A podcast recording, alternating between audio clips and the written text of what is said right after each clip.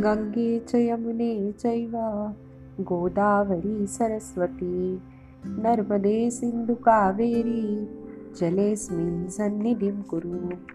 आपल्याकडे नद्यांचा असा एक श्लोक आहे. तर आज या श्लोकातल्या कावेरी नदीची आपण गोष्ट ऐकू की ही कावेरी नदी कशी काय निर्माण झाली?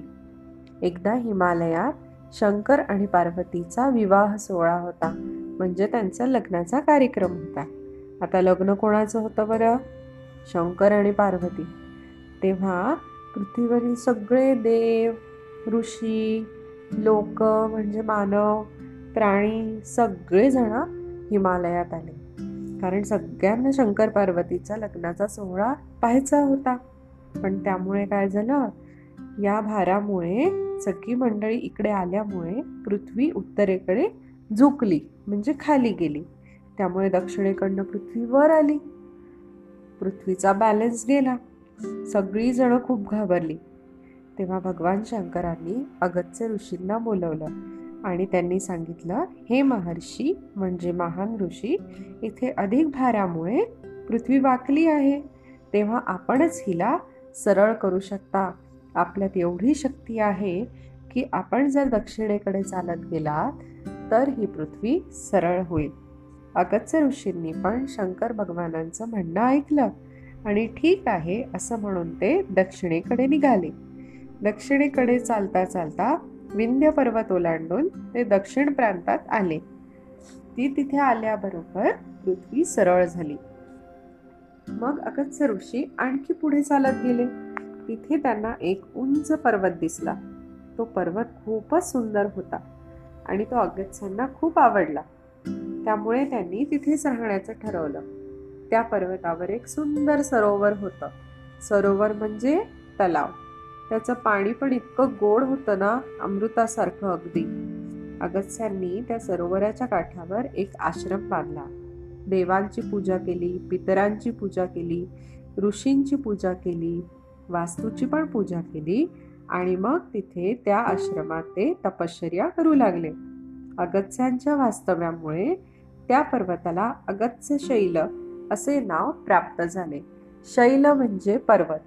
अगत्स्य ऋषींनी तिथे आश्रय घेतला म्हणून त्या पर्वताचं नाव अगत्स्य शैल. एक दिवस काय झालं? अगत्स्य ऋषी रोजच्या प्रमाणे शंकराच्या आराधनेकरता मंदिरात गेले होते. तेव्हा तिथून त्यांना आकाशातनं कोणीतरी आवाज दिल्यासारखं वाटलं. म्हणजे त्यांच्यासाठी आकाशवाणी झाली. काय आकाशवाणी झालं बरं? तर कोणीतरी आकाशातनं बोललं हे महर्षी या प्रदेशात सरोवर आहेत पण हा प्रदेश नदीहीन आहे म्हणजे येथे नद्या नाहीत. जसं ज्ञानाशिवाय ब्राह्मणाला अर्थ नसतो चांदण्यांशिवाय रात्रीला शोभा येत नाही त्याप्रमाणे नदीशिवाय प्रदेशाला अर्थ नसतो कारण नदीमुळे जीवन आहे. म्हणून सगळ्या लोकांच्या कल्याणासाठी तू या प्रदेशात एक नदी आण. अशी आकाशवाणी झाली.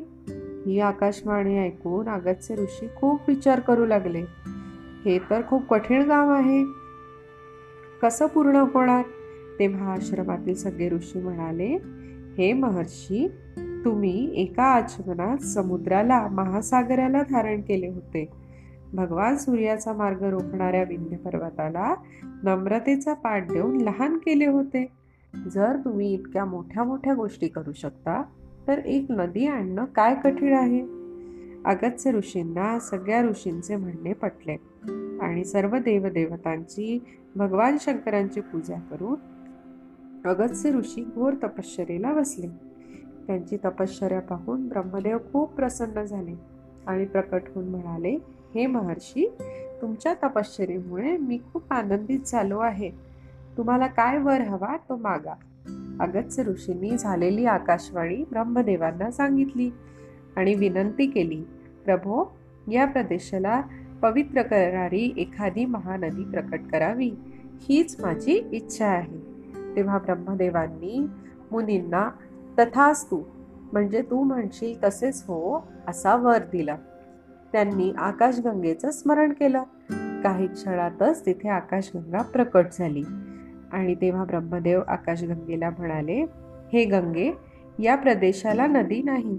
सगळ्या लोकांच्या कल्याणासाठी अगत्य ऋषी तप करतायत तेव्हा तो तुझ्या अंशरूपाने म्हणजे तुझ्यातला थोडा भाग पृथ्वीवर आण आणि अगत्य ऋषी दाखवतील त्या मार्गाने वाहत जा. तेव्हा गंगा तयार झाली आणि मग आकाशगंगेनी आपला थोडासा भाग महर्षींच्या समोर आणून उभा केला. आणि महर्षींना म्हणाली हे महान ऋषी आपण आता कुठे जायचं आहे ते तुम्ही मार्ग दाखवा. अगत्य ऋषींनी अतिशय नम्रतेने नदीला म्हणाले मी पुढे निघतो तू माझ्या मागे मागे ये. अगत्य ऋषी नदीला मार्ग दाखवित होते. नदी त्यांच्या मागोमाग निघाली. त्या नदीच्या दर्शनाने त्या प्रदेशातील लोक खूप आनंदित झाले. तेव्हा वायुदेव पण खूप आनंदित झाले. आणि ते म्हणाले ही सोन्यासारखी नदी लोकांना केवळ भाग्यानेच मिळालेली आहे. अगत्य ऋषींनी पृथ्वीवर आणलेली ही नदी या प्रदेशात नाचत बागडत मंद मंद आवाज करीत वाहते आहे. त्यामुळे या नदीला सुवर्णमुखरी असं सुद्धा म्हणतात.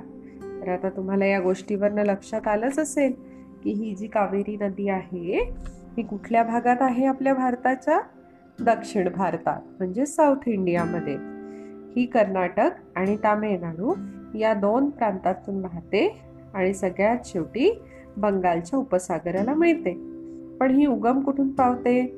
कर्नाटकातील ब्रह्मगिरी पर्वताच्या ब्रह्मकुंडातून उगम पावते कावेरी नदी.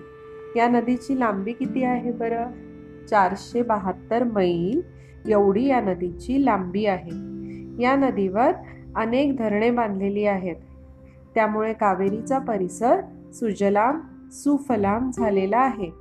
या नदीत अनेक बेटे पण आहेत. त्यात श्रीरंगपट्टणम शिवसागर श्रीरंग ही बेटे प्रसिद्ध आहेत. कावेरीच्या काठावर तीर्थक्षेत्र व मंदिरं पण आहेत. त्यापैकी कुंभकोणम हे अत्यंत प्रसिद्ध तीर्थक्षेत्र आहे. हे तीर्थक्षेत्र कुठे येतं बरं? तामिळनाडू प्रांतात हे तीर्थक्षेत्र येतं. आणि इथे सुद्धा कुंभमेळ्याप्रमाणे दर बारा वर्षांनी महामखम नावाचा उत्सव होतो. कर्नाटक संगीताचा रचनाकार संत त्यागराज याची ही जन्मभूमी असलेले तिरुवयुरू शहर कावेरीच्याच काठावर आहे.